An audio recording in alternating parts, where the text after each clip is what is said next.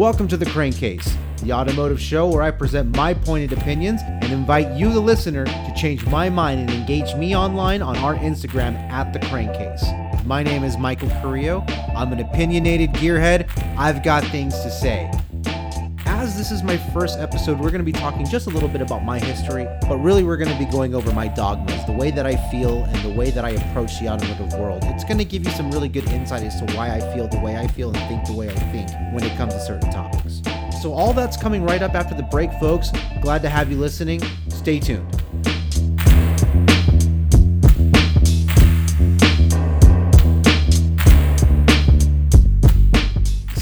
I have a lot of views about the automotive world. I know that I had stated that earlier, and I want to get right into it. So, a few things about me, real quick, just to kind of get it out of the way so you kind of get an idea about my background. Uh, my experience in building cars comes from the automotive aftermarket world. I worked for uh, various tuner shops and have a background in building cars, um, predominantly foreign, uh, Japanese, and German vehicles is more my background and specialty. Uh, but I have owned American vehicles myself. And as uh, time has progressed, I've actually really become more and more fond of American cars overall. But um, I'm going to kind of lay out really overall three dogmas that I, I really kind of ascribe to that I'll break down each one and kind of give you a better idea about how I feel.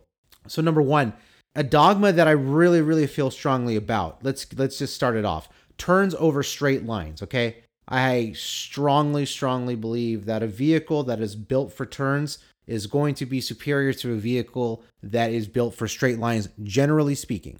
Okay. A lot of times I'm going to be speaking generally. Okay. When I say that, all right, give me some examples. All right. Well, I think that uh, a Volkswagen GTI is a lot more fun to drive than, say, an old Ford Ranger pickup truck. I know the two aren't necessarily comparable, but for all intents and purposes, a Ford pickup truck really is just designed to drive in a straight line. Um, it, it's its suspension really kind of speaks to that point.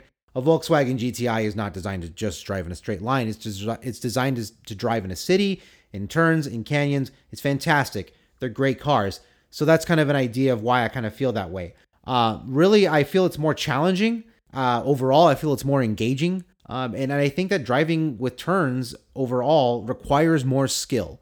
If you even want to go deeper into that, especially with today's society, I actually think it's even safer to have more turns in theory, not necessarily in practice. And the reason why I think that is because with distracted driving, I would argue that more turns forces you to keep your eyes on the road, but I don't know if that's necessarily the case in practice. Again, just all theory there. Okay.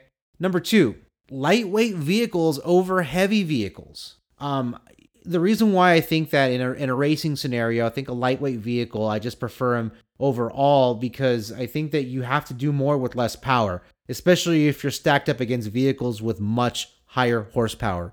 Um, think old like Grand Am racing when Mini Coopers used to race against Ford Mustangs. I mean, it, it's incredible. Talk about doing more with less, right? You have to drive harder.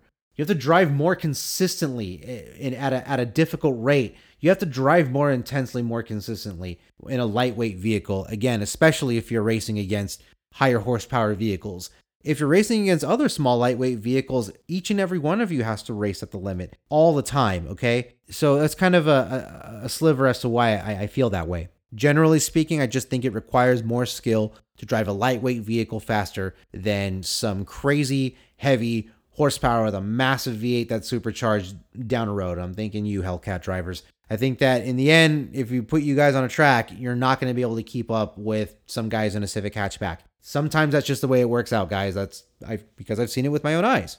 Um, generally speaking, foreign cars over domestic cars. Why? Generally, I think foreign cars are typically better built. Uh, I think they're typically more appealing to me from build quality to the way that they're designed I know that's kind of an anecdote. I tend to prefer the way that Japanese and German manufacturers design their cars. That isn't to say that American manufacturers don't make a good looking car. No, no, no, that's not at all. I'm speaking generally when it comes to cars that I tend to just go and say, hey, that's a good looking car.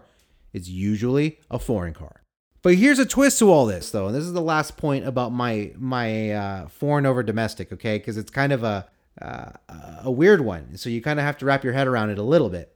Many foreign cars are more American than domestic cars. And that's one of the reasons why I tend to prefer foreign makes these days. Allow me to explain. Well, a lot of times, if you look at your F 150, if you look at your Chevy Silverado, if you look at your Ford Ranger, and you look at where in general a lot of these vehicles have been made, a lot of times they're made in Canada.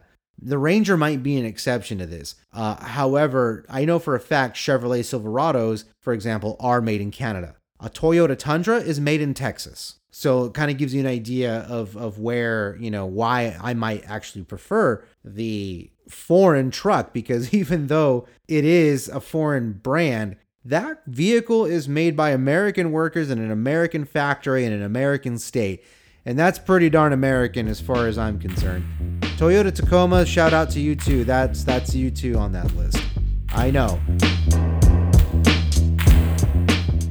So that is the conclusion to all this. Um, I understand that those are all going to be topics that trigger people's impassioned imp- opinions, and I think that's a great thing. Start engaging with me, start talking to me, okay? Because I've got things to say about probably a topic that you've thought about in regards to cars. So overall, you're going to be dealing with a guy that's got a lot to say. You're going to be dealing with somebody who has really pointed opinions, and quite often I'm not willing to sway on those. Sometimes I am though.